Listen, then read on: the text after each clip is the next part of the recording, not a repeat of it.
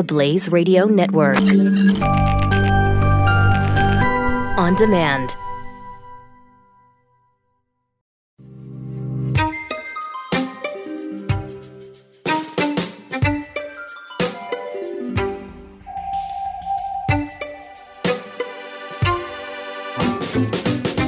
Who were you 10 years ago? Well, uh, 10 years ago, I was uh, just recently become the president of the Foundation for Individual Rights in Education. That followed about six years of me being the legal director. And uh, what I was doing there was I was following my lifelong dream of defending freedom of speech. Um, I went to law school to do First Amendment work. It's, it's my lifelong passion. Uh, you know, my, my, I'm a first generation American, and I think one of the most amazing things about the U.S. is freedom of speech Yeah. and uh, I'd, and I ended up defending on campus, somewhat to my surprise. And from pretty much day one, I realized back, and day one was 2001 for me, um, that things it was a lot easier to get in trouble on the modern college campus for what you sa- said, even back then. Yeah.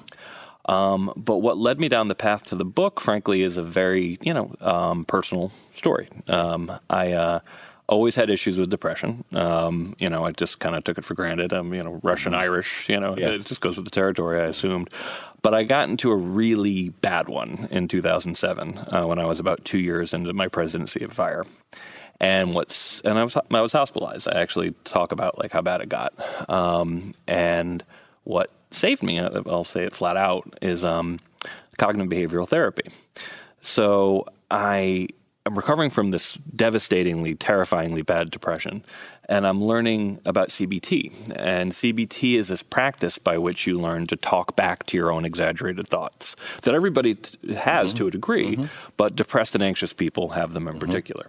So you learn this vocabulary like catastrophizing, you know, like don't catastrophize. Like if you go on a date and suddenly you say, "I'm going to die alone" if it doesn't if it doesn't go well, Right. you're catastrophizing. Right. Um, my wife always makes fun of me because I'm also engaged in a lot of binary thinking. Not that I think it's good, but I'm always like, "Uh, either dinner is going to be great or it's going to be terrible. Like Right. it's like, and I have to remember this. Have you ever heard the song "I Go to Extremes" by Billy Joel? Yes, I, I, I yeah, exactly. exactly. we have a lot in common. yes, I know that. So you gotta gotta talk that down. Yeah. Uh, labeling this is particularly interesting for campus is, is a, it called, call- these are all called cognitive distortions these are things that every people do to distort the world around them um, labeling overgeneralizing all, all of these kind of things and as i'm studying these things that are effectively making me um, uh, well you know and it takes a while. It, it's a daily practice. It doesn't work if you just know it mm-hmm. intellectually. You have to mm-hmm. practice this every day. Mm-hmm. But I was doing this at the same time while I was working on college campuses. And I was looking around going, wow, it's like every administrator is telling to students, um, by the way, everybody should label. Uh, overgeneralize, uh, catastrophize, engage in b- binary thinking, mind reading, all these things that they tell you not to do because they'll make you anxious and depressed. and I was like, this is funny. So wh- while I was defending freedom of speech, I'm also like, we're teaching really dysfunctional intellectual habits on campus, whether we know it or not. Yeah. But thank goodness the students weren't watch weren't learning it. They, were they at that point back in 2008, say 2009, students were, believe it or not, still the best constituency for freedom of speech. Um, they generally came to uh, the defense of it uh, better so than usually professors and certainly than administrators. And so, you know, it's like uh, it was I, we were modeling distorted behavior, um, but uh, the students weren't buying it. And then, seemingly overnight in 2013, 2014, um, suddenly the students uh, started demanding people get disinvited from campus um, at a much faster rate. They were demanding microaggression policies, trigger warning policies. They're even being told at places like Oberlin to avoid anything. To, they, they had a list of things that the professor should avoid that included anything that touches on racism, sexism, classism. It, it, it was about 12 What are you ta- What can you what- teach or talk what- about? What, what good book Right, right. uh, under, under those circumstances? And this really happened very quickly. Um, and at, at that point, I was lucky enough to be friends with Jonathan Haidt, um, who, who became my, my co-author on this. I talked to him about my CBT idea, um, and the reason why it was really connected, it wasn't just me arbitrarily connecting these things. The students, the thing that really made the students different in 2013, 2014 was that they were justifying why this person can't speak on my campus uh, by uh, appealing to a, sort of a medicalization. They were saying, not Mm-hmm. I'm offended, not this person's evil. I might say that too. Mm-hmm. Um, but they were instead saying um, it will medically harm me. Uh, or actually, not so much me. It will medically harm someone, some other undescribed person over there. Mm-hmm. They will be triggered by it. It'll be traumatic, and, and you'll be damaged forever. And I was like, okay, this isn't wrong. Like I, I know enough because I also became kind of a psychology hobbyist after that. I knew enough to, to I was just kind of imagining mm-hmm. the psychologist who, when you come in, you know, to his office and he's kind of and you tell him he's anxious, like, oh, you must be in danger then. you must be in a great deal of danger, and it's like that, that's totally dysfunctional. So I tell this to Jon. Jon gets excited about writing an article with me, which is a dream come true for me because I'm, you know, I'm already a huge fan of his work. Mm-hmm. He wrote a book called The Happiness Hypothesis, mm-hmm. um, which I was a huge fan of. Also, The Righteous Mind, of course. Brilliant. And so I was thrilled to write this article with him. And so we wrote an article called Coddling the American Mind, which came out in the summer of 2015. And it solved everything. And that's how we fixed it. And we, we were waiting to get our heads chopped off, basically, because we, we're taking on all these sacred cows Yeah. in, in higher education and making the point that this, these are dysfunctional. These are teaching people bad habits of free speech, but they're also teaching them teaching the habits of depressed and anxious people. Um, and then things got so much worse on campus. Um, the fall of 2015, uh, some absolutely great pro, uh, protests in the fall of 2015, but others of them, they were demanding, you know, that was the, the famous Halloween costume uh, uh, fight over over at Yale. Um, that was the, um, uh, we talk about a case in Dean Spellman at Claremont McKenna College, where she clearly tried to write a letter that was very sympathetic to a student, but talked about this idea that, that um, people had said that she didn't fit into the Claremont McKenna mold. Mm-hmm. They interpreted this as if she was some howling racist and got her kicked off of, of campus. And then things just seemed to get worse. And for the first time ever, of course, in 2017, we start seeing real large scale violence in response to speakers on campus. and and also Weinstein. Yo, geez, why? Yeah, he That, that's terrifying. he figures heavily in the book because his story is just so amazing, and, and you always have to remind people. You know what, what what what what was he saying? He was saying, "I actually don't think it's a good idea to divide this campus in terms of race," because they literally were telling white professors and white students Right. to get off campus as some kind of social experiment that was supposed to be healthy. If you know basic group uh, group polarization psychology, Mm-hmm. no, you're actually just going to make it worse. Weinstein was entirely right, but he was also an old fashioned, you know, old fashioned as of like, you know, uh, maybe, maybe 2010. yeah, way back in 2010. Yeah, right. This is what liberals used to think um, about actually wanting people, you know, to be friends and talk across right across racial so, divides. so let me ask you two questions Sure. one define what liberal means today That's an excellent question. Um, I've wanted to write an article called "The Crisis in Vocabulary," you know, with a big Amen. exclamation mark at the end of it. Who knows? yeah because i don't know what a conservative means i don't know what a liberal be- i've always considered myself a classic liberal Yeah. but that's always been murky to say Yeah. because people are like what is that Yeah. it's uh, somebody who believes in rights right. but people you know you used to you lived in san francisco you were aclu Yep. You were a, if i'm not mistaken more of a classic liberal Exactly. so classic liberals that doesn't even seem to play a role in so many people's lives now Yeah, it, it, it's it's very strange because we uh, my, my my father, you know, he, he's a Russian refugee, and, and he talks about how some of the shifting in the term came from the fact that socialist was a really bad word in the U.S. So liberal increasingly came to mean uh, uh, believes in civil liberties, which I certainly agreed with, but also saw a big role for government, but nobody was willing to say socialist. So whereas like in, in Denmark, you know, they still use liberal to mean someone who le- believes in lower regulations, but also civil liberties, that the mm-hmm. state should play a somewhat limited role, mm-hmm. which is more, you know, the, the, the tradition I come from.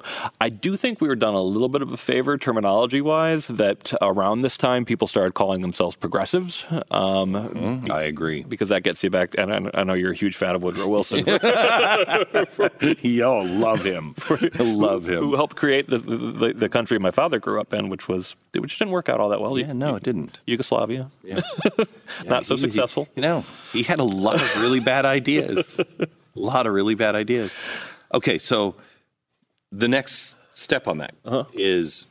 you did not get the blowback that you expected. Uh, for the 2015 article. Yes. Yeah, the 2015 article. You know, we're taking on all these sacred cows and we're waiting. You know, it's like, oh, they're going to come kill us. And from person after person, um, from comment after comment, um, we got this was thoughtful. Uh, we and probably the most beautiful thing I read was a was a young woman writing that um, her brother had committed suicide by jumping off of a building, um, and she wrote about how she was in a class where they showed a movie that included a, a scene in which someone kills himself by doing that, and she realized nobody in that room knew that that had happened to her and being able to be normal and nobody paying attention to her at that moment was the first time she felt normal since her death of her brother. And it, there were many t- stories like this about our basic point saying, yes. no, you're not making people, you're not do, doing people who have um, aversions to things any favors by saying, oh, by the way, now you can avoid them right. for the rest of your life. Right.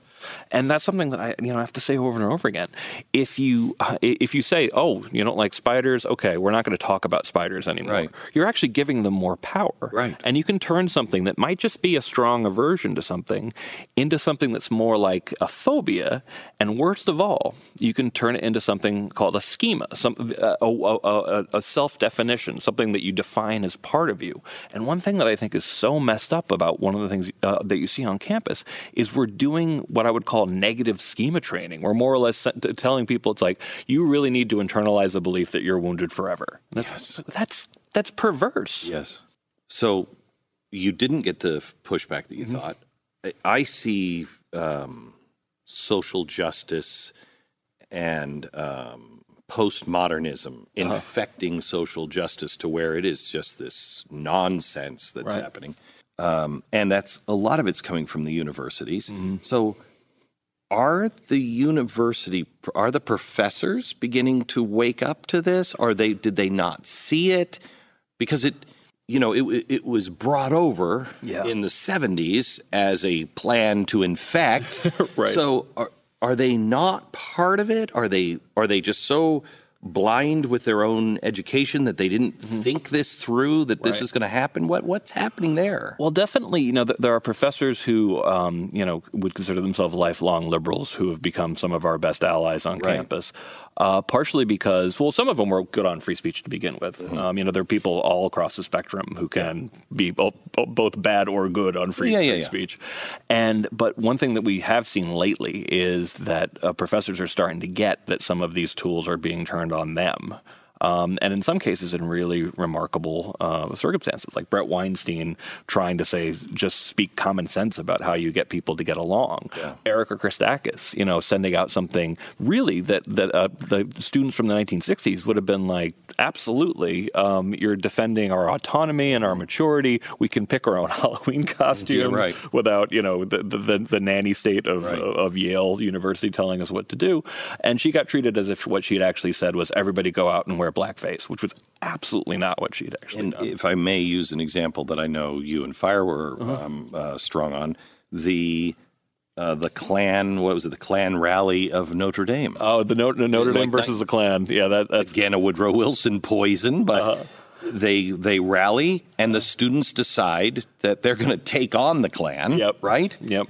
And tell me what the case is about. The case is insane. Okay, so this is the this is a case involving a guy who was uh, was working his way through school as a janitor.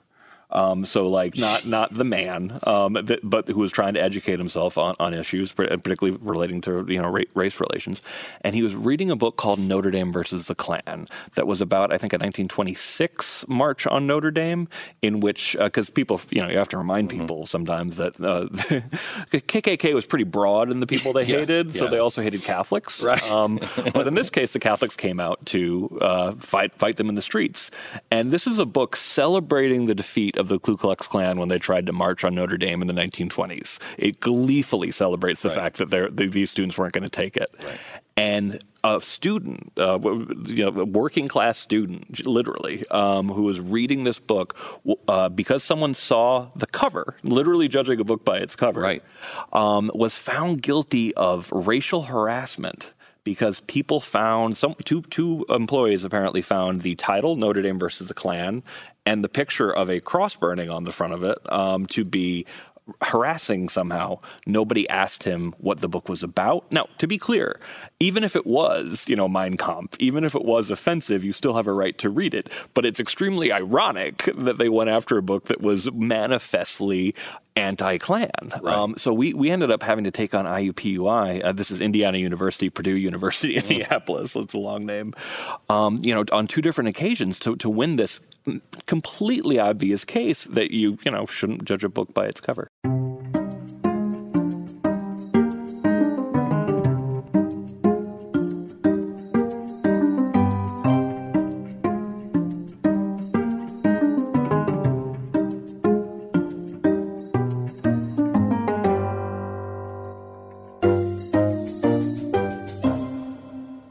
I'm a self-educated guy. Mm-hmm. Um, I could only afford one semester. Uh, I took it when I was 30, uh, and um, I was planning on going longer, but I got a divorce on my first day of college.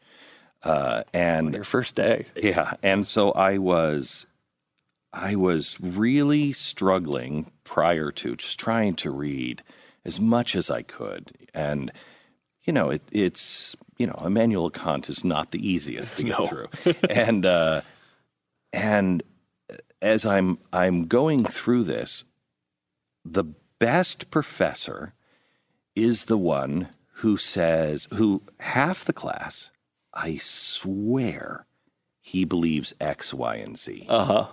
The second half of the class, I swear he's on the other side. You know what I mean? Yeah, that's And- that's Alan Charles Kors. One, one, one of the fa- I'm not saying actually literally, Yeah. but one of the founders of Fire is this Enlightenment scholar named Alan Charles Kors. And if you guys take the the uh, great courses, he teaches a lot of them on the Enlightenment, and he teaches. And I know he's not, uh, you know, um, he, he, he's, he doesn't agree with Blaise Pascal. Um, who's a big defender of of, of um, the existence of God, and uh, yeah, and he teaches for an hour this absolutely riveting best explanation of how brilliant Blaise Pascal was. And I know it's like it did. It never occurred to you that you didn't want 100 percent agree with him, and the ability to do that is is a lost art among some of these It professors. And that's what when I when I was going to college, I, I was reading Mein Kampf. Uh-huh. I want to know what's in Mein Kampf. It bothers me that it's in my library. Yeah. you know what I mean. But I made it's important. I, I made myself read it because I felt like you know, um, partially to figure out how much they actually felt um, being censored made them stronger, and that's a theme that does come up. But what was surprising was finding how much he was obsessed with syphilis. You know that that just keeps on coming up. Like how much, how, and he really wanted that. He really wanted to be allies with Britain. There, there, there was like all of this kind of like weird little, and of course his sort of like backseat um, historic right being kind of like, well, we really shouldn't have allied with the Austro-Hungarian Empire. It's like, yeah, that's great, genius. Like who who who didn't know that? I, I I read because I wanted to know: Did the German people know? Yeah, of course they did. Read the book. Yeah. Yes, they knew. They absolutely knew. Unless you just compartmentalized and went, no, he didn't really mean that, which probably a lot of people did. right. But we're losing that ability. Mm-hmm. We're we've we've we've taken the word safe. I feel unsafe. Oh, yeah. No, you feel uncomfortable. Right. Very different thing. Very different. And actually, it's kind of good to be uncomfortable sometimes. Look at your story. Yeah. What got you to this theory? Yeah. Being very uncomfortable with your own thoughts. Yeah, exactly.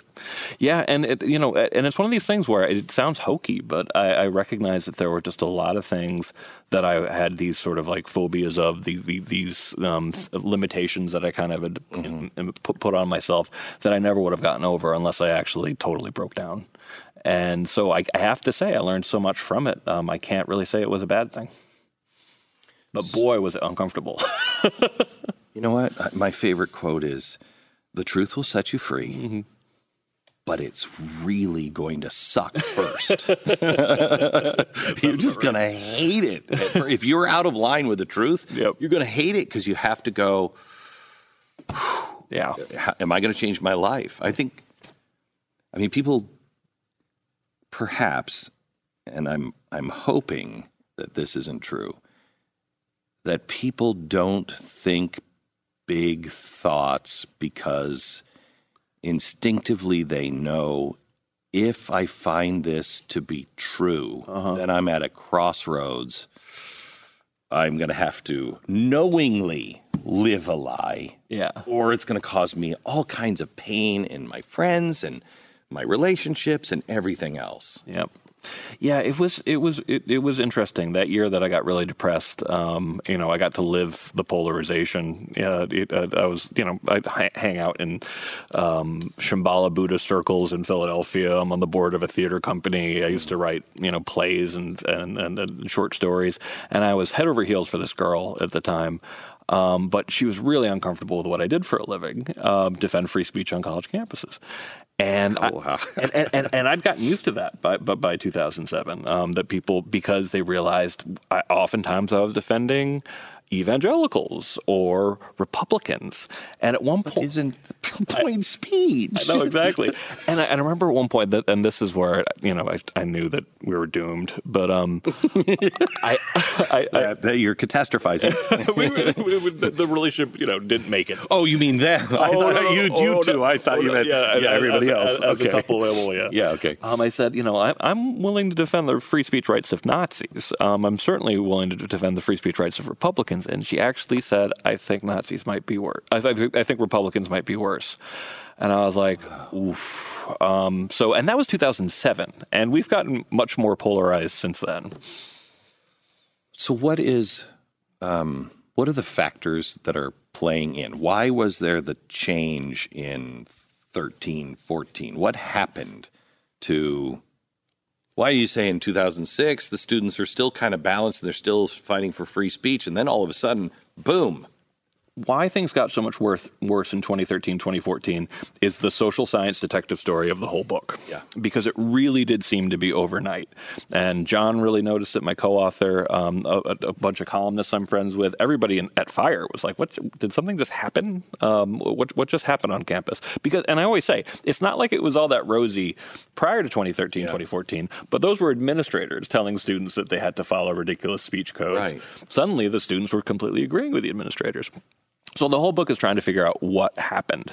Now, the most powerful theory out there at the moment that does seem to have some explanatory power um, is uh, uh, social media.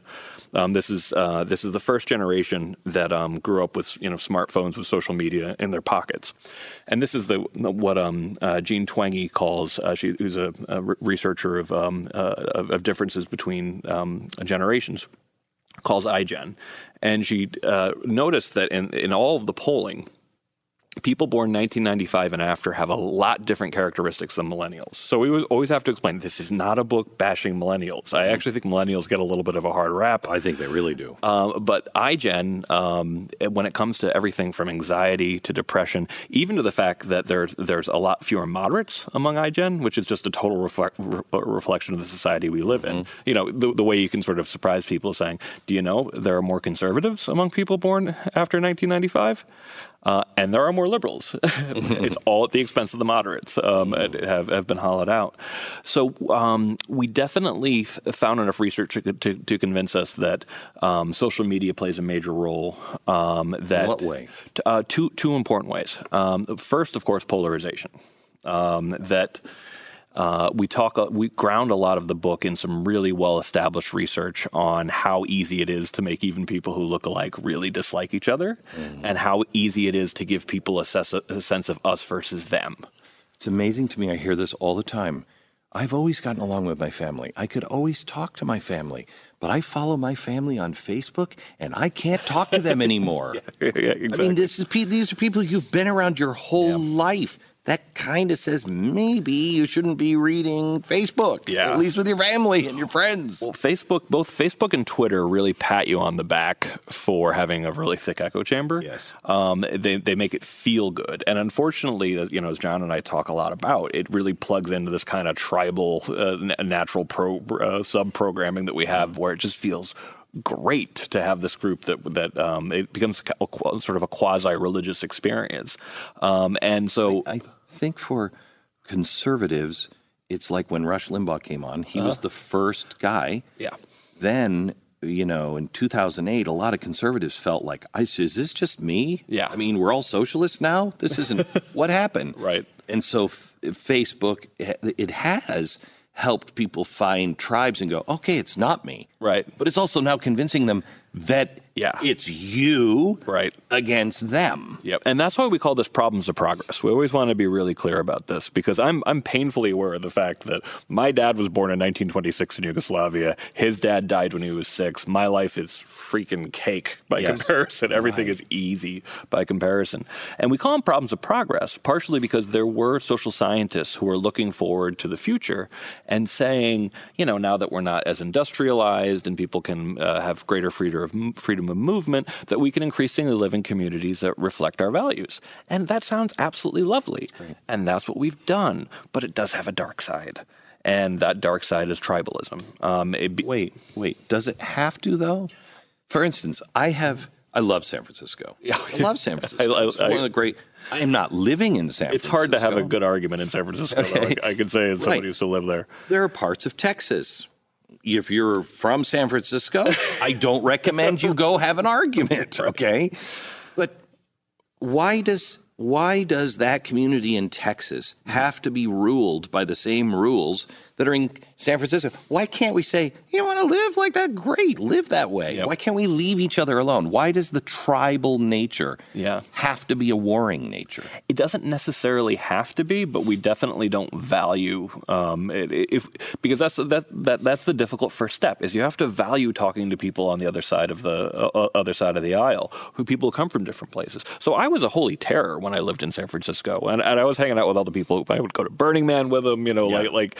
Um, but when it came to actual political arguments, I was constantly frustrated when I lived there, and people would talk about Middle America. Usually, like the stand-in for Middle America was Kansas, and th- with real contempt. Not all of them, but there would be some. Uh, occasionally, like someone would just go off. Uh, you know, usually white, fairly privileged, you know, dude would talk about how much he hates the people from Middle America, and I'd just be standing there with like a mouth open, being kind of like, okay, my dad's from Yugoslavia. Ima- uh, imagine someone saying. Uh, oh, those Croatians, they're all so ignorant and backwards. Like, wouldn't that set off a little bit? Because as a first generation American, when people talk about different regions with that kind of contempt, I'm like, no, no, no, that's not cool. Don't generalize like that. Right. Um, but, but there was nobody pushing pushing back on that, and I think that's part of the problem of an echo chamber is that it tends to push you all in one direction. However, actually, this is fun. Um, the, to, to remember this, you know, all those experiments that, that, that they they did, um, you know, from the 40s on up, where they uh, would have um, a classroom uh, where there'd be you know people saying which line is longer, and like uh, most of the people say the shorter line is longer. It's a setup, and to see how people will conform. Um, and sadly, you know, a lot of people will. Most people will conform. They'll they'll say, okay, I guess I guess I was wrong. The shorter line is actually the longer line. But it only takes one person to go, oh, to, to call this is nonsense. That's obviously the longer one to break that spell. Um, so there is some good news in the research. In history, isn't it always the person who says, I will not conform? They're usually killed. yes. but isn't that the person in history that changes everything? Absolutely, and this is actually that I, I, when I talk about First Amendment, when I talk about freedom of speech, the the premise I begin with is everybody understand free speech is not normal. Our natural instincts are to burn, crucify, behead, make drink hemlock. You know, these might sound familiar to Right, some people. right. That that's the way. Like uh, we have a history of treating treating dissent, dissenters. The idea that you should actually listen to them.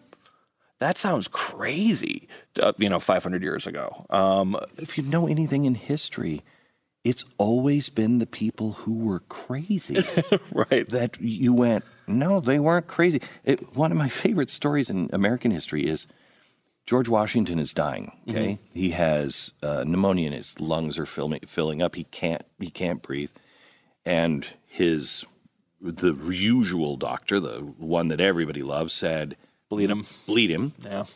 A young doctor who is also standing in the room says, Okay, I know this sounds crazy, but I don't think he can breathe. And I've heard there's this new thing. If I take a tube and I pop it right here, Oh, wow. give him a trach, Yeah. I think we can save him. Yeah. The older doctor said, Are you out of your mind? Yeah. He was killed. That kid was crazy. No, he wasn't. Yep. He was ahead of his time. Yep. And even if even if the crazy people say things, there, there's usually a- germ. I mean, you know, there are some crazy people who are just Ju- ju- crazy. just crazy, yeah. Right, but there, there can there might be a germ. I don't understand why we can't. I don't want to live in a nation of all artists. Uh-huh. We'll never get anything done. We'll- it will be horrible. I don't want to live in a nation full of accountants. Right. Okay, there will be no art. They need each other. They really do. What happened to the idea that we need each other? I just don't see a lot of people valuing it at this point. I think maybe we're. I think we've gotten so close to the precipice right now. People are starting to go. Wait a second. This is this is not the way we we, we I, I want to live. Um, so far, the response to the book, you know, which where where we uh, you know slaughter a lot of sacred cows, and we've been pleased that it's that we haven't yet been fully called heretic. Yeah. when I talked to Jonathan about the righteous mind, yeah. I was so excited to talk to him. I read it and I said, It's a, this it's is- such a great book. I was like, this is this is this is this is part of the answer. Yep. You know, if we could get people to understand the language that we're we're we're mis- this is it.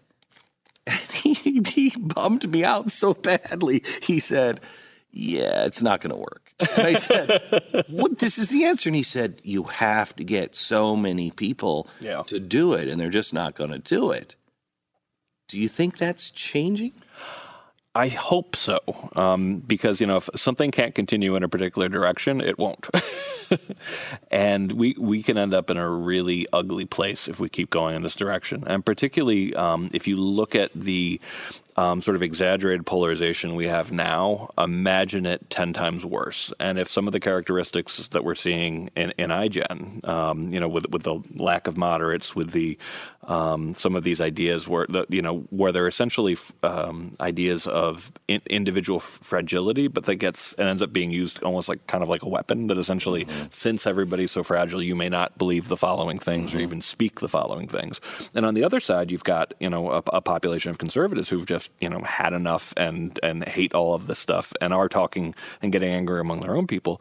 And what I've seen in the last couple of years is sort of like the echo chamber, you know, on, on the left on campuses and the echo chamber that's a little bit more on the right are starting to collide, and we're just seeing the first sort of glimmers of what that looks like, and it and it's not pretty. I'm uh, I'm very concerned only because student of history, everything is a cycle. Yeah. To everything there is a season. Yep.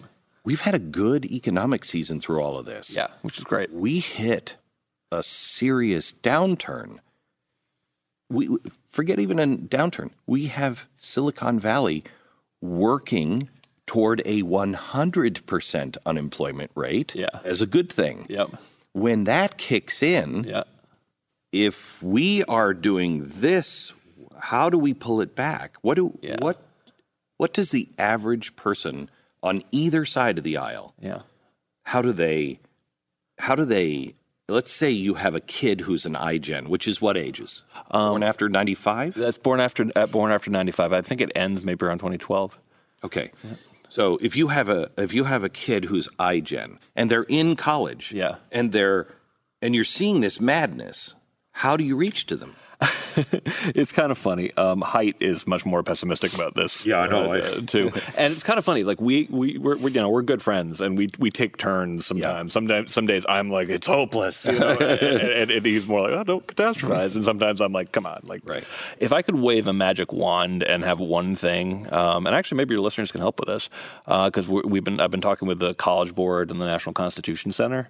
Um, uh, Jeff Rosen, who's brilliant, um, and we seem to be thinking the same thing.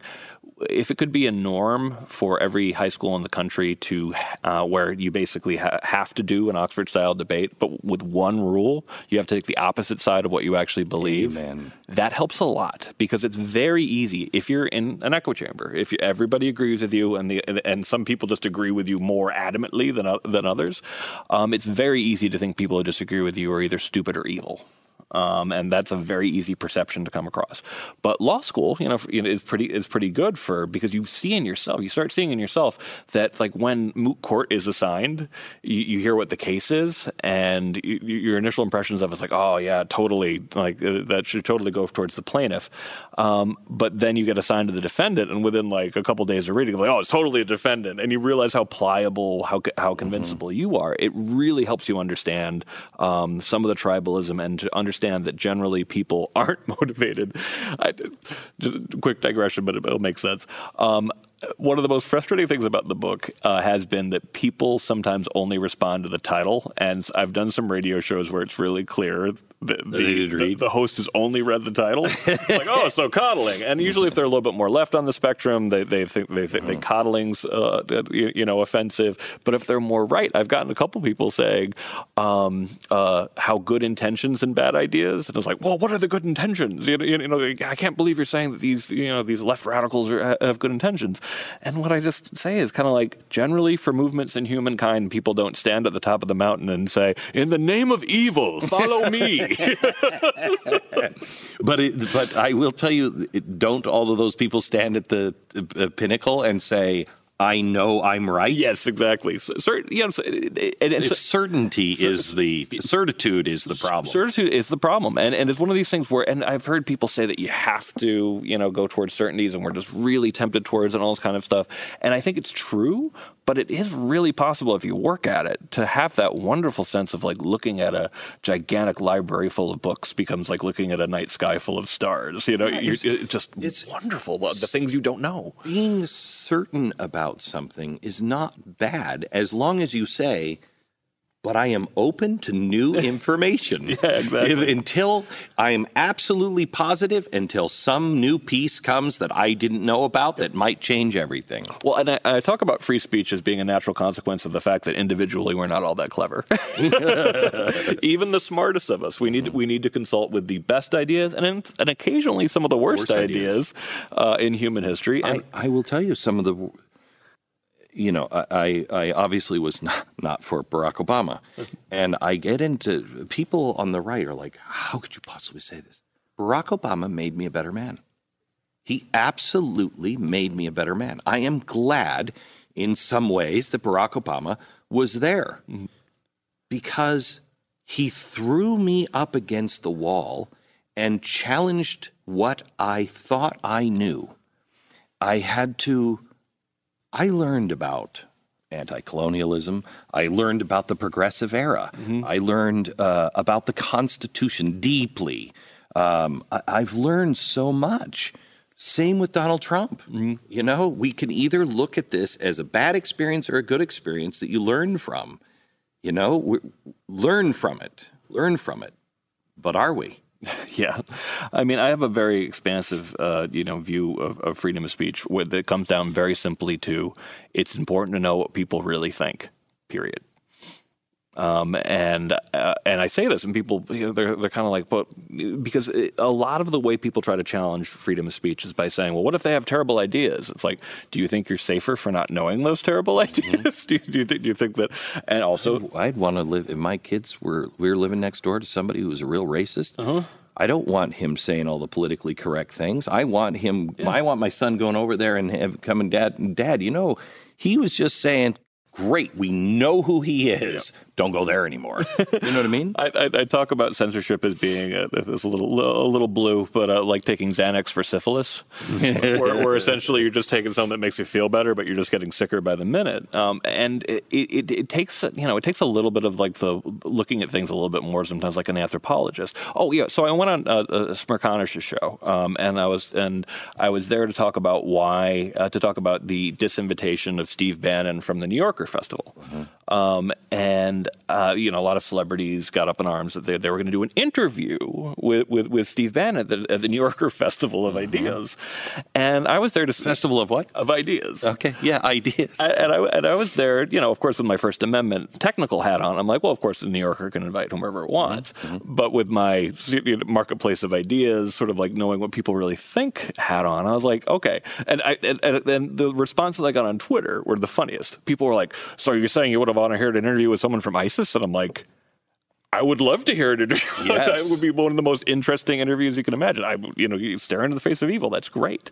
And then the other stream that people were going for was, but now he's irrelevant. And I'm like, he was this arguably the second most powerful person in the White House like two weeks ago. Yes, right. You're kidding yourself. And now, and now he's talking to all these groups mm-hmm. in Europe. So it, it, it is this, uh, you know, we, t- uh, we talk about this, um, uh, me and Pamela Paresky, she, she's, uh, she was our chief researcher for the book, and John, we talk about uh, moral pollution a lot. Basically just the idea that once you get super tribal, um, it becomes this much more kind of superstitious idea that if I'm in the presence of, if I shake the hands of, if I'm anywhere near, you know, the bad, uh, the the bad man, it's somehow like it's going to rub off on you like some kind of evil pox. I think one of the most vile voices out there is Louis Farrakhan.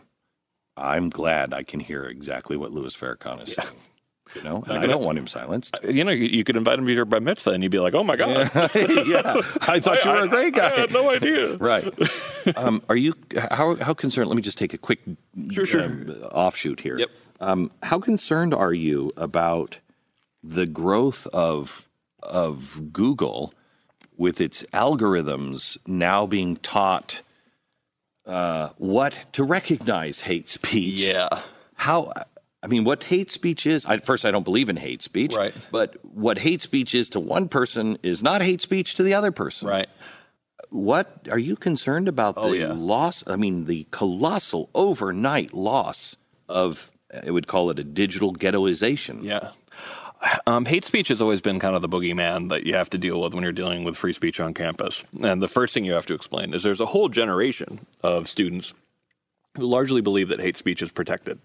Uh, sorry, is unprotected speech. Um, they think it's a special category of unprotected speech, and that's just not true. Um, it's too vague, it's too broad, it wouldn't fit any of the First Amendment analyses. But then you have uh, or institutions like Google, you know, who I've always had a great deal of respect for. But then you look at cases like what happened to James Damore, you know, who wrote something that was, uh, you know, I think Haidt wrote about it, saying it was, mm-hmm. you know, wasn't per- wasn't perfectly right on everything, but it was it was also a Not dismissive. It, was a dispassionate, you know, mm-hmm. argument of what, what what the stats say about gender differences, including preference for some mm-hmm. for for some reason like the taboo around saying that men and women might actually be drawn to different fields is it, it's like is that really the end of the world? But Right. but but anyway. But yeah the idea of um have a, a handful of institutions having so much power over what we can read and what we um, uh, scares me uh, and if they start actually policing hate speech, uh, I get worried that the work that I do, where we're, you know, uh, and and I, and I always have to be clear: ninety nine out of hundred cases that we're dealing with are more like the guy getting in trouble for reading a book or for, um, you know, cracking a joke Right. that that um that anybody off campus would be like, I don't even understand what was what was offensive uh, about that is going to get in trouble. Meanwhile, though, uh, I do have some sympathy for Google and for Facebook because they're being pushed towards this um, by some really idiotic laws coming out of the European Union. You, you know about this whole right to be forgotten thing, right? Uh, right. Right to be forgotten. Forgotten? yeah. Is this like transgender naming? No, no, no. Okay. This is much, much worse than that. that it- forgotten. Uh, the European, uh, uh, uh, one of the European courts um, c- uh, i i issued a decision talking about you people, individuals have a right to be forgotten, and uh, the th- there was a law passed that tried to um, uh, to make this law uh, controlling law for the entire EU that put it on uh, Google uh, if someone ca- came to you and said that article about me is old and irrelevant, um, so you have to remove it or, or face a huge fine. Um, yeah, fa- fa- face a huge fine unless Google, for some reason, decides to actually put up a fight to keep it. So it's like it's all downside for Google. Um, subsequent decisions say that it can't just be for Google Europe; it has to be for Google for the entire world.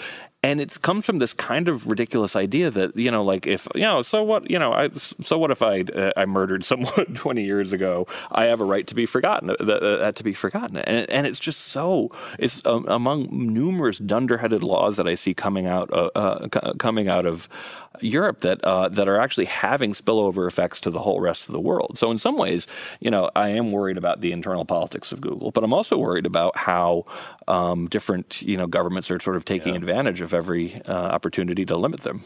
That's the thing I love about our Constitution. Yeah. It doesn't. You don't have a right to be forgotten. Yep. You know, Eighteenth Amendment is is it the Eighteenth was prohibition? No, yeah, eighteen is still there. Yep. The twenty first repeals it. Yep. But that scar is still there, so you learn. Yep. You know, perhaps you read it all and you go, "Hey, we did that once before."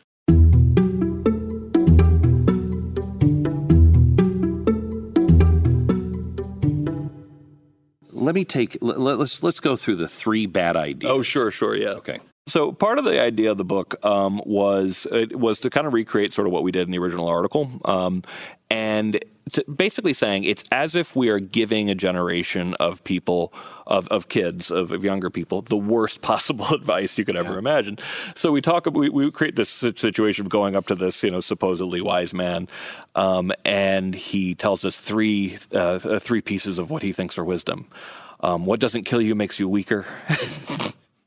Always trust your feelings, and life is a battle between good people and evil people. And we we do this as kind of a joke in the beginning of it, and and we have it's me and John going, that's like those are like the worst ideas we've ever heard in our entire life. And so the first one, what doesn't kill you makes you weaker, is obviously a play on, on Nietzsche. What doesn't kill you makes you stronger. And of course, we, we, we, recognize it's like yes, there are things that are short of killing you that can yes. still you know leave you in, in worse shape. But yes. but it stands for a great truth, um, which is you know both. Uh, so we tried to make all the great untruths um, things that were both uh, uh, bad in terms of uh, modern psychology, what modern psychology would tell you, and bad in terms of resilient ancient wisdom, which is surprisingly coherent on a number of issues. One of them is that people need challenge. Um, you're going to see that in practically every culture. That uh, it, it, would be absurd to say people don't need challenge. Mm-hmm. Um, but uh, what we see on campuses that we dub safetyism is, and also for parents these days, you know, K through 12, um, this idea that kind of like there's no limit to how safe you can be. And they also expand that into that weird kind of definition of safety that means like emotionally unperturbed. Yeah, right. So It, it, it, the, the, concept creeps in two different uh, directions that there's no amount of physical safety that's that's too much or it comes with no bad side. And by the way, let's add an emotional safety too. Mm-hmm. And of course, you know, what we talk about in the book is Nassim Taleb's idea of anti-fragility. Human beings aren't, uh, we're not fragile and we're not merely resilient. We're actually creatures that need stressors. We need to be challenged, or we atrophy and die, or we grow healthy and strong. Uh, you know, probably best represented by you know astronauts. If you send them up to uh, send them up into no gravity, their joints start de- decaying really quickly. Mm-hmm. Um, but on the other hand, you know, if you if you run every day and you lift a little bit of weight, it's amazing how much how much you can improve. I think it's I think it's interesting they're doing studies now on what what the what they think the effects will be on living on Mars. Yeah. And they believe that after I think it's 20 years of living on Mars that you actually won't be able to mate with an earthling because you will no longer be technically what we call human. Wow. So you're so you actually you're changing. Uh-huh. And, and it, it, I think it's interesting that part of being human uh-huh. is having the pull and the drag on you. Absolutely. And so what we see with this obsession with safety is that there wasn't really meaningful pushback uh, saying that, listen, we can take this too far. It can actually be harmful. Um, but of course, it can be harmful. Uh, it's just the same way we tell people, you know, um, you don't overcome phobias by, uh, you know, bubble wrapping the world from your phobia. Right. Um, so that's great truth number one. The second one I actually like because it sounds so darn romantic, um, which is uh, follow your feelings, Luke. Your feelings are always right. Um, yes. And every, you know, uh, a lot, well, not every, um, but you know, movies and mm-hmm. sci-fi and a lot of stuff that I love does a lot of times have a, have this idea of your feelings are always right. And in one sense, it is correct to say that your feelings are always telling you something. Mm-hmm. Just it's not always what you think it is. Um, Susan David uh, um, has this great quote where she. Uh, it used to take me paragraphs to say that. You know, you, you run into that where you feel like mm-hmm. you you took a book to explain mm-hmm. something, and someone gets it down to like a pithy phrase. She says, "Feelings are information, not directions." Um, why you're angry, why you're jealous, why you're uh, why you're guilty. Without interrogating those things, we could be way off base on on where they're actually coming from and what they're trying to tell us. So. Have you ever read Gavin de Becker, The Gift of Fear? No. You should. He's one of the best protectors um, in the world. Um, and his book, Gift of Fear, starts out with everybody always says when there's a serial killer, you know, you know, I thought something was weird, but I dismissed it. But my dog, every time he came by, that dog, my dog went crazy. Yep. And he said the difference, the, the, the, we both have, dogs and people have uh-huh. a gift, and it's a gift of fear. Yep. Dogs don't analyze it and then rationalize it away. You Uh-huh. Right. have to examine it because the dog's not always right. Right. You know what I mean? You just And- might smell like someone that, that, that they didn't like Correct. previously. Correct. Well, there, uh, the, the, uh, a book I always like to recommend is called "The Upside of Your Dark Side," Mm. which talks about how you know all these quote unquote negative emotions can actually have, you know, uh, that you, we have a built-in system for defending yourself if you're wronged. You know that that, that all of this all of this stuff is so heretical now. this oh, is yeah. the stuff that was ready to be deleted from Kindle or burned. Yeah, yeah, exactly. Um, so Upside Your Dark Side, really got to recommend it. But you know, the, the emotional reasoning one is really dear to my heart for obvious reasons. Um, because you know, overcoming depression and anxiety is partially talking back to your feelings, going kind of like, okay, I know I'm terrified right now, but guess what? Nothing's actually happening right now. Um, and the amazing thing about CBT, and, and people sometimes really get hung up on the fact that there's a T at the end of that, and it's therapy. And it's like, aren't you recommending the therapeutic state that got us into this? and I always have to say, if you think about what CBT is actually saying, it's saying it's basically applied Stoicism. Um, it's in line with ancient philosophy. It's in line with Buddhism. Um, at the same time, trying to actually, uh, you know, the practice of seeing your thoughts is not necessarily you are not your thoughts. Is is like a distillation sometimes of, of, of Buddhism. Uh, but unfortunately, on campuses, it's as if we're saying, you know, if you're ever offended, we have to do something about that. Don't examine if you should be offended. Don't be examined. Don't examine if it's rational. Don't examine any of that stuff. But being offended is enough, and that's a really dangerous, you know, uh, behavior to, to to to cultivate because you end up leading to a situation where people can really convince themselves that the entire world needs to be silenced. It's um, you know, you said you you are not your thoughts. I believe you are your thoughts, and we're just teaching we're teaching people not to examine their thoughts and just be comfortable uh-huh. living in their fear, aren't we? Well, the, the the you are not your thoughts idea, and this is one of the fun things about meditation. And I'm terrible at mm-hmm. meditating, by the way. And I occasionally have people saying that that must mean you're, a great Buddhist. I'm like, no, no, I really mean it. I'm not good at it.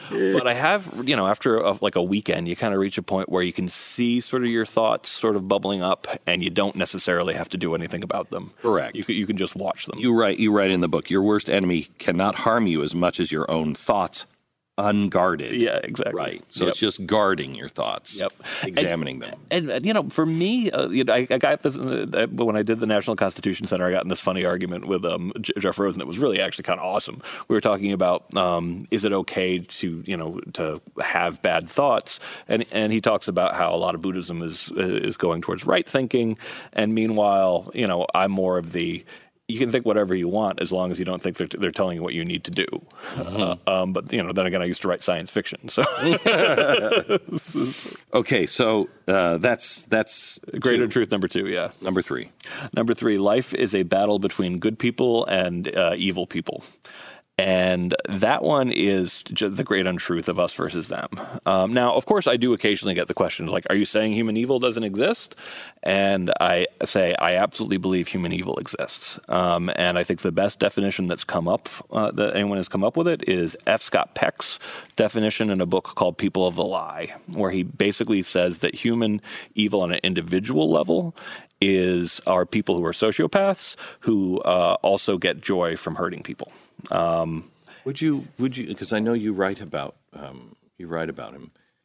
Would you put Foucault in in that category? I don't know enough about him. I, I know they didn't really practice what he uh, what he preached, so to speak, but I don't know much I'm- about I'm- personality. I'm just thinking about this. Anyone, I, I think postmodernism, the way he described it when he came here um, and started using it after the Paris riots, um, was with the intent to destroy. To destroy the um, Enlightenment, the uh, you know everything that came with the Enlightenment, that to me, and anytime somebody is doing something covertly Yeah. that is trying to destroy, because I cannot find a, I can't find a good reason for postmodernism and postmodern thought um, when the goal is no, the Enlightenment, no, science, empirical data, that's all bad. Yeah. There is no truth. I can't find a, a, a good human reason for that? You know, what how what is that building? It's interesting because I've known people who are self-described, um, you know, existentialists or or even nihilists who are perfectly fine. Um, you know, who who somehow it's just a sort of fun game that they play in their head. That's different than setting out Yeah. to. When he arrived, when he, when he arrived and he brought this into the university system, the story is that they were on the tarmac of in Boston, and one looked at the other and said, "You know what we're doing is we're planting a virus in uh-huh. this culture. Interesting. That kind of bad." Yeah. Well, but I, I and I do think there are there are dangerous ideas. But all we're really saying is the relatively old-fashioned notion. For the most part, people are both a combination of you know some good motivation, some bad motivation. Some people have better control over uh, their impulses than others. Um, and if your first assumption is that if you're on the other side of the political fence for me that you're evil, Yes. uh, you're doing it wrong.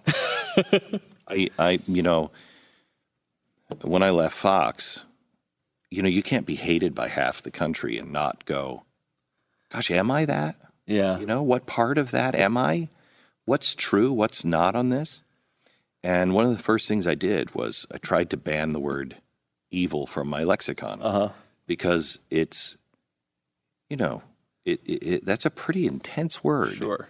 and um, in in trying to talk to people, let's say on the right or the left, let me just use the right, talking to people on the right, and saying, no, let me. Democrats, they don't want to destroy America. People will, in their head, see. Well, this guy, this guy, this guy does. Well, that guy, that guy, that guy is not all Democrats Yeah. you know and we we are so labeling and once you say oh the democrats want to destroy america or the conservatives want to destroy this group um, that's evil Yeah. Well, and the problem is, of course, it, it feeds uh, and, and group dynamics. That's another thing that M. Scott Peck talks about is, is that th- when you really want to see some of the worst things humankind have ever done, it's in situations of sort of uh, where people have their war hats on and there's diffuse authority, um, where essentially nobody's really taking responsibility for for any individual uh, any individual thing. But part of the problem is that it, be, it becomes almost a self fulfilling prophecy because you know, um, and I, I, I like to blow conservatives' minds by by, by saying this part. Um, you should understand that there are people that I'm friends with in San Francisco uh, when, when they when they go on like anti-Obama rants. I'm like, who, and they think he's a neocon, and I'm not kidding. like, like, they, they think he's essentially you know right of center Right. or like a right wing, like basically like, and, and it's like yeah, that those, I know I actually know these people, and uh, but unfortunately, the more we get our war hats on, and the less actual exposure we have to other uh, to, to people from the other side of the fence, the easier it becomes to make them into cartoons and people that you don't uh, that, that have nothing useful or productive to say. And I I, I do feel uh, you know I almost feel like I have to apologize for this. Um, the you know, I was, I, I thought of myself as being, and compared to a lot of my classmates, I was, you know, open minded um, when it came to, you know, heretical ideas on campus. But, um, you know, when I was in law school, you know, it's, it's Stanford, it's the Bay Area, um, you know, labeling someone as a conservative thinker was a way like, oh, well, you know, I didn't realize, um, you know, that I shouldn't be reading Edmund Burke or Tho- Thomas Sowell or Camille Paglia. and then, of course, I finally did, and I was like, oh really? Like this is the, this is the, the the ideas you're trying to protect me from? You know and then realizing that thoughtful people all over the spectrum were, were able to talk about you know what was valuable in Burke and certainly you know what what uh, and Sowell I mean like absolutely you know an amazing thinker. Um, and th- that's part of what I call like the first protection of, of what, what I call the uh, perfect rhetorical fortress that we're spending all of this um, uh, cognitive energy on college campuses to try to figure out ways, reasons for why you don't have to listen to somebody. And you know, defense number one is, well, you're conservative, so I don't have to listen to you. Mm-hmm. Done. That's done with fifty percent of the population. But as you get in deeper, it's uh, like a lot of the, the privilege theory, and of course, privilege is a real thing. There are mm-hmm. comparatively mm-hmm. privileged people. There's no question about that. Americans, all for, Americans, for example, are- certain, certain, certainly compared Yeah. to you know where The my rest dad- of the world. where my dad grew up, Yeah. for example. Um, the uh, but uh, when you make it really sort of like draconian, really um, uh, about kind of like what race you are and what your background is, if you follow the sort of uh, the privilege hole all the way down to the bottom, it applies to 100% of the entire population. But here's the trick: you don't have to call privilege on someone if you don't feel like it. So you can. So you now have a you, you know you now have an intellectual tactic that gives you multiple levels of defense for having to listen to anybody uh, you, you disagree with. Um, we've we've done it. We've come up with this perfect fortress, so you never have to listen to anyone you agree uh, disagree with, but still have the option of listening to everybody you do agree with. And it's so pointless. So so it's one of these things like watch the way people argue on Twitter, and you know people on the right do this too. They're kind of like, why should I listen to some libtard from uh, from, from Massachusetts? Um, but on the, on the left, the, the the tactics are like, well, first I'm going to call you out for you know being a white male heterosexual. I was like, well, actually, I'm gay, you know, and it's like, well, and then next one, oh, but you're a conservative, so I don't have to listen to live. Actually, I'm not. I have this, uh, you know, uh, th- that you can go down and down and down. It's like, Right. wow, there's like 50 levels of defense you have to Right. ever having to before you actually even get to the argument. And as far as like literal cultural fixes, you know, just it's just another ad hominem. It's just another way to to basically say I don't need to actually address what you're actually saying because you. Um, and it's just not productive. It just leaves us nowhere. All right, so let's dismantle all three of these. Nice, Give okay. me the give me the cures or the the steps that we should all be taking with all three. Let's start with with uh, the bad idea number one. What doesn't what doesn't kill you makes you weaker. Do you want the deep ones or the easy ones? Surprise me. I, I'd like a little of both. Yeah, you, you know, it's one of these things where I don't want to get too bleak because I do think that some uh, because you know conservatives a lot when when I talk about what I do on campus, which is defend freedom of speech. There's a lot of like, oh, it's lost forever. The academy's gone. Kind of like the, the people will never have free speech there again. And I'm like, but have we even tried? You know, giving lectures about freedom of speech ever? I don't think. I, I think the I think the biggest problem is we are a culture that is um, teaching everyone you're wounded and there's no recovery. Yep. Um, uh, the second thing we're teaching people is you should not talk to to others, um, and um, the, the the problem is I think we're running. I, I had a train of thought here, but I lost it. I, I think the problem is is we're we're running out of time Yeah. and if we don't get these things fixed pretty quickly, Yeah. it is pretty pessimistic, isn't it? Yeah, no, and and that's where you know on our bad days, Jon and I are both like, Ugh, you know, how how are we gonna how are we gonna fix this? But for younger kids, you know, I, I definitely, you know, like I said, I have two kids under three. Um, delightfully, some of the things that could be the best um, are the things that kids enjoy the most. Uh, we have a whole chapter on play. I love this. Teaching people about their own anti-fragility, let them let kids play, and let them play in a way that's that adults aren't actually running it. My- yeah, amen. My um, my wife and I were in the car after. I read this, and I said, "You know, kids have to ride their bikes, and they need to ride. You know, get out of the. We live in a gated community. Get out of the." She said, "Oh my gosh!" This, and I said, "No, honey, there's. It's not. It's Yeah. not. I've been reading a lot of Steven Pinker. It's not. Right. It's not that bad. Right. In fact, it's really good. But there's two problems. The adult doesn't want. Yeah, but if it happens, then I'm a bad parent Yep. um, and you, and the and the the stats don't matter to Yeah, people. yeah, and that's something we talk about, and we try to we try to show compassion for everybody in this book. Um, we, we bend over backwards to, to, to, to, to do that. So I try to figure out like why parents who are living in the safest age possibly in human history, probably in human history, almost certainly in human history, um, are acting like it's the height of the crack epidemic in in New York City in terms of murder. And Don't, don't, uh, don't we got to X-ray your candy for Halloween? yeah, ex- which is of course nonsense. well. Nonsense. And um, you know, like, it, but but then I remember, you know, of course, uh, it was a, when I was a kid. Uh, you know, I, I I started college in 1992, and for my entire life, it had been a safe bet that it was going to be more dangerous in, terms of murder rate country the mm-hmm. next year. And so a lot of people who are my age or even close to my age who are having kids did grow up in a situation where it seemed like, you know, projecting forward, I used to write like dystopian science fiction yeah, about yeah. what 2000 would just be everybody, mm-hmm. you, know, co- you know, having to arm themselves with multiple machine guns because it was just that dangerous. But then amazingly, it, it everything started getting a lot safer. And we still don't know entirely mm-hmm. why, which is amazing by itself. Um, so, but now we live in with this major disconnect. You know, like the affluent parents think that their their kids are going to be kidnapped at any step, and, they're, and you know, statistically speaking, they're just it's just extraordinarily unlikely. Have you seen the movie Taken? But then you get such a cool opportunity to get Liam Neeson show, Yeah, his amazing skills. But yeah, but so w- one problem that, that uh, it does lead to is it, that is finding the other parents who are willing to, to so, you, so your kids can have someone to play with. Yeah. But now I think there's some energy to do this. So like in my neighborhood, I'm going to be talking to other parents about let's have you know a free range kids group where you know the park that's right next to us, you know like our kids are uh, you know our kids are able to get together and they have permission to go go play. You know uh, they have cell phones for goodness sakes now. Like if they actually get in trouble, they, they can call. So play is a big part of it. Probably one of the simplest ones is you know petition your local public school to uh, have uh, the the playground open for the hour hour before and for two hours after school. You know like your kids are gonna want to hang out and play with their friends if they're allowed to. So play is a big part of it. Um, we also have come around to uh, gap years.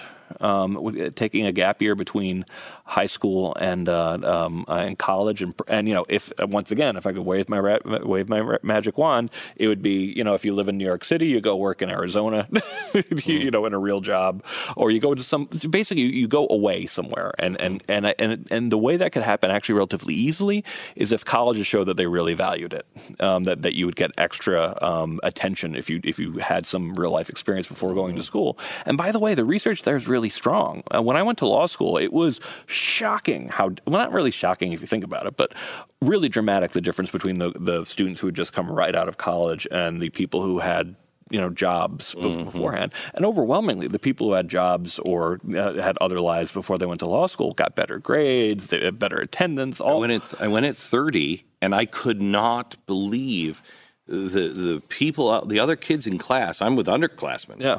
and they didn't care. yeah and, thi- it was this is amazing yeah, it was almost one on one with me and the professor because they didn't care. They just wanted Yeah. to get through. Yep. I wanted the information. Yeah. So gap year is definitely part of it. When it comes to colleges, um, the biggest enemy in this is the idea that there's nothing that can be done. Um, there is so much people can be that can be done. Because you know a lot of your you know, a lot of your listeners you know like um, the, they uh, people will send you know their their little check to their alma mater or to where they want their daughter to go or their son and never ask them do you have a speech code do you teach anything about mm. freedom of speech in the orientation? Practically no schools do. And it's a sophisticated concept. It's something that really has to, you really have to understand it. And like I said, through debate, through formal debate, you can actually practice it. And that's how it really becomes a life skill. You should get rid of your speech codes. You should have classes on this stuff. I'm always thinking about l- high rigor, low cost ways to signal to employers that I'm dealing with like a, with an autodidact, with, with, with someone who actually really likes to study for, I don't know, something goofy like the love of ideas. There's a lot of things we can do, and we have uh, the website thecoddling.com, and we want more suggestions too, because th- because we can't give up given we've tried so little so far.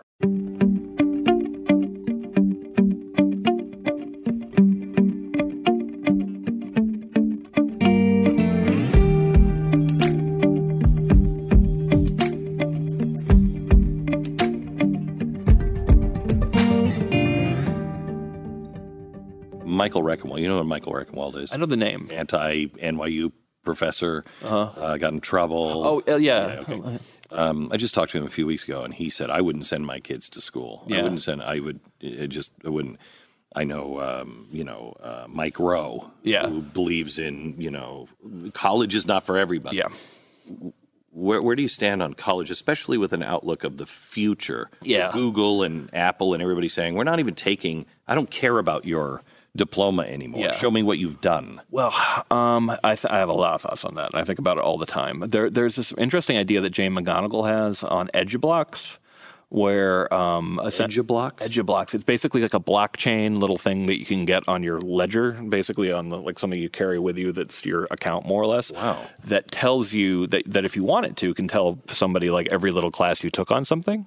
Um, and I, as soon as I heard this idea, I realized for FIRE for where I work because the, the, great thing about FIRE is we are actually people all over the spectrum who mm-hmm. believe in freedom of speech. Mm-hmm. We, we we practice what we preach. Mm-hmm. The fact that my you know I, am more of an old fashioned ACLU liberal. My executive director is is a Christian Republican, and I love that. Mm-hmm. Like we have arguments for and we, we, different religious backgrounds. You know, like it's it's it, it, it's just absolutely phenomenal. But when we're interviewing people, the one way in which we're trying to figure out if you're one of us, we want to know if you're a free speech nerd.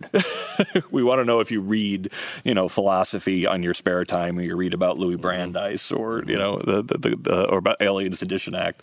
And if I, if rather than knowing that you went to fancy school A, um, I could see, oh, actually, on your own time, you you you did, you know, ten great courses on law and fifty books about mm-hmm. Supreme Court justices. Then I realized you're really one of us, and that could be a really low cost way to, way of signaling.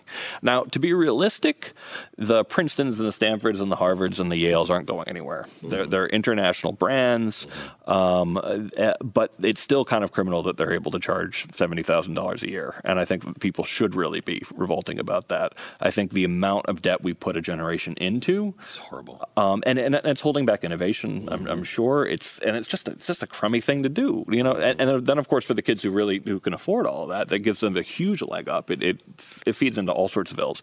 So um, I think that some of the mid mid tier colleges have to really rethink think their entire model um, you know, low cost, high rigor um, things that people can do. I, I was even thinking about a system where uh, you kind of trick people into, you know, if someone wants to take like the online class so they can knock out some credits before they go to college, you know, if the end of it, it's like, by the way, you got a super high pass. Do you want to go on to the next level? And, and the final level of which would be an, a free in face one year of, of, of, college, but it will be like, you know, like a, a super international competition. We really got to rethink some of these things and make sure that they achieve, but they have to achieve a couple things. They have to uh, say say that someone is uh, hardworking, um, uh, smart, but also shows that they can you know work as a team that they can uh, but we can do that at a much less expensive way because right now what we're doing is we're looking at people from these fancy schools and really all the only hurdle for like a harvard is well you know you got some high iq people who are hard workers and so just don't ruin them like, like, as long as they're not that much worse off uh, uh when, when, they came out they're mm-hmm. still probably going to be relatively good hires and that's incredibly inefficient mm-hmm. meanwhile for us you know like one thing that that has really uh, been amazing is we've gotten a lot lot of great students from Indiana University, for example, but all of them were ones who had, by the time they were 20, had written great pieces on freedom of speech. And it's like that is a much better signal to me of what kind of person you are. Um, so I, we really got to be more creative in the way we think. All right, take take me to feelings. Uh-huh. tell me what, what we should be doing on feelings. Well, in some ways, we should be taking them both more seriously and less. and by more seriously, I mean we want to be really clear here. There is a mental health crisis going on right now on, on campus. Is it connected? We think it is. Um, we think that essentially, you know, and not to be too dismissive of it, but I think that um, we're teaching the gener- uh, generation the habits of anxious and depressed people. Yes. So we shouldn't be shocked they're anxious and depressed. Yes. So we got to rethink the way we parent and all sorts of stuff. But for the kids who are already there, the kids, and, and here's here's the worst thing we discovered. The single worst thing we discovered was that um, suicide's going up for the first time in decades uh, and dramatically. Um, if you take the average overall, um, uh, suicides for boys um, since the first decade of this of, of, this millennia has gone up by 25 percent, which is an absolute disaster. For girls, it's gone up 70 percent, which is awful, which is un, which is an absolute calamity. Um, and if you count from two, and if you actually take the lowest point of the year to uh, 2007, um, so if you go back almost exactly 10 years, it's doubled um, since 2007. Um, so there is a real serious mental health problem going on here, but partially because I think we're disempowering students, we're teaching them all these uh, dysfunctional habits. But once they're already there, um, this idea that uh, you know I'll just give them a trigger warning No, that means you're actually not taking the taking it seriously enough. We have to make sure that there there are apps that can get you in touch with serious psychologists. There are um, th- they need to know about about the existence of resources. But you know, my preferred um, uh, form of intervention for anxiety and depression is CBT. And l- like I said, people you know can get over the the therapy part of it because if you look at what it teaches you. Um, the amazing thing is it teaches you how to argue fairly with yourself. And turns out that arguing fairly, not not everything's swell, not rose-colored glasses, but just being reasonable, mm-hmm. can make you less depressed and anxious. But the wonderful implication of this too, though, is as soon as you direct it outward as well, and be like, before I open my mouth, am I overgeneralizing? Am I labeling? Am I catastrophizing? Am I binary thinking? If we could, if, if people could learn that both to do that inside, we'd have a better mental health uh, situation. If we could learn to do that outwardly facing, we'd have a much better po- political situation. I want to be really careful here because um, you know this, and I want to make sure people know that you know this. Um, I've had suicide in my family, and I've been clinically depressed too this therapy is not there. There is a stage where yeah. medicine is critical. You're absolutely right. Yeah. And and, and that's absolutely worth saying. And we do say it in, in, in yeah. the book. We we made a point of saying that. And I have, um, oh yeah, that gets me a little choked up. I got to say, um, the. I had a, another friend uh, kill himself at one point, and um, I was walking down the street with one of my best friends, one of my groomsmen. Um, uh, and he talked about how selfish it was for that friend to kill himself. And even though this is one of my best friends in the world, he didn't know I was hospitalized as a danger to myself. And I had to, you know, I, I, I, said, like, listen, I wasn't in my right mind. You can't blame people in other circumstances. And there is a point where what I needed was supervision. I needed my family. Mm-hmm. I needed, um, uh, I needed medication. And you, and you, have to make sure that those resources uh, are available because after a certain point, it uh, becomes logical. Yeah. yeah. It, it oh, becomes that was, logical. That that I talk about this in the book, and the and the mess. Funny, I mean, funny, dark, funny, is that you know um, someone was uh, some, someone criticized an early draft saying, "Doesn't Greg know something about depression? You know, like this is also cold the way you're talking about it." I'm like, okay, I'll write what actually happened to me. And I convinced myself, which is sometimes a, a habit that I have from fiction writing, this is just between me and you, computer. Mm-hmm. Um, and I realized I put down things that were things I'd never told literally anybody. My wife had never heard them. Um, I'd never actually said them out loud.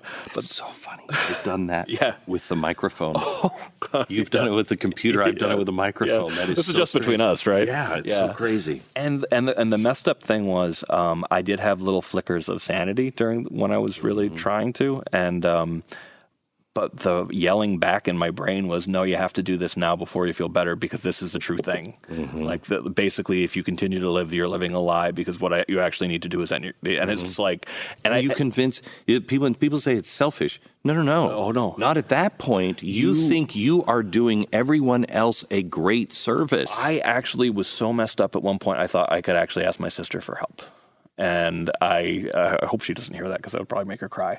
But I and just and I mean my sister who loves me very much, and of course that's completely insane, insane.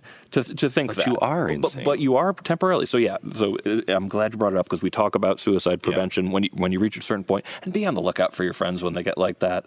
But oh, which brings me though to a messed up case here. Yes. Um, because not all of this stuff is all that ideological. Some of the stuff we see on campuses are uh, are lawyers trying to protect the bottom line of their universities. This is one of the scariest things I've ever read. University of Northern Michigan had a policy that if you went to the counseling center, you would get a scary letter from the dean of students, uh, from the from, from, the disciplinary dean, saying you will be brought up on you'll be uh, brought up on charges if you talk to anybody about your thoughts of self harm. Besides us, uh, yeah, besides us. And the, uh, we first found out about this from someone who went in. She was been sexually assaulted. She was just going there to talk about that. She didn't say anything about self harm, but nonetheless, she gets this scary letter. And I, you know, with my personal experience with it and everybody else who knows anything about it, I'm like, are you telling me that you told people who were in some cases kind of depressed that one, they should isolate themselves, and two, that they're a burden on their friends? And there were some quotes that sounded exactly like that. And that comes from one of the motivations that can also be somewhat more easily fixed. Um, universities uh, they react, they overreact to the threats of lawsuits. So in this case, they had this misconception that if they if they did that, that would protect them from lawsuits for suicide. It's bad science, it's bad law. Um, it was amazing and so cruel that they thought that. Um, but they also uh, also federal regulation, you know, making sure that that makes that's clear and, and makes sense. Because some of the motivating factors in this stuff isn't ideological at all. It's university uh, administrators thinking that they're somehow protecting the institution and they don't really care who they hurt. Try the last one. Sure. What do we do, good and evil? Oi, um, we're open to ideas there. Um, the I mean, we definitely, you know, Jon definitely thinks that we have to have more viewpoint diversity on campus.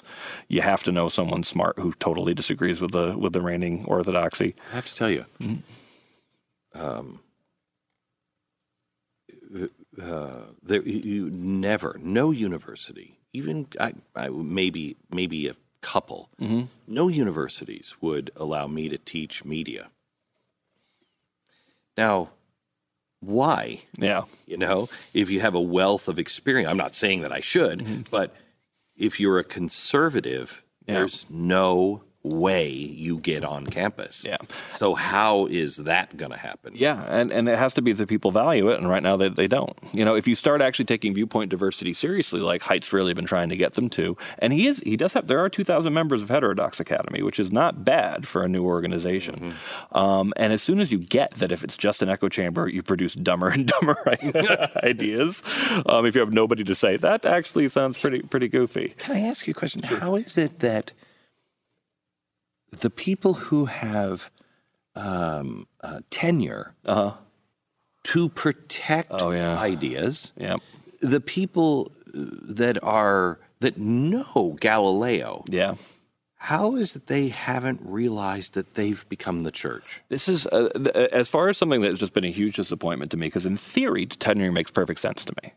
Um, but other than some really notable exceptions, people, great people like Alan Charles Kors, who I mentioned before, uh, some, uh, you know, Robbie George. Uh, there, there are a lot of professors who just, oh, for that matter, Cornel West, his friend, who don't stand out. Who they have the best protected jobs in the universe, pretty mm-hmm. much, and nonetheless, they don't stand up for the rights of students or for their fellow faculty members when they get in trouble. And it's just like, how much more protection do you actually want? So, unfortunately, I would, you know, I, I, these tenured professors could actually be a, a, force for good in some of these situations, but they're just not.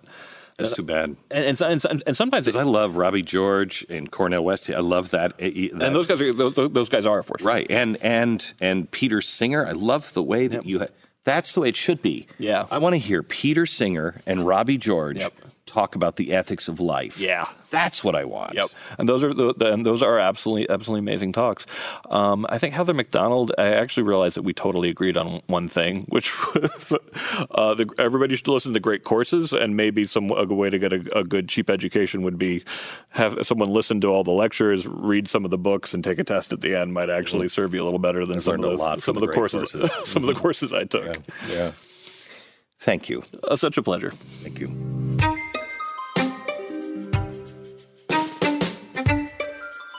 Just a reminder I'd love you to rate and subscribe to the podcast and pass this on to a friend so it can be discovered by other people.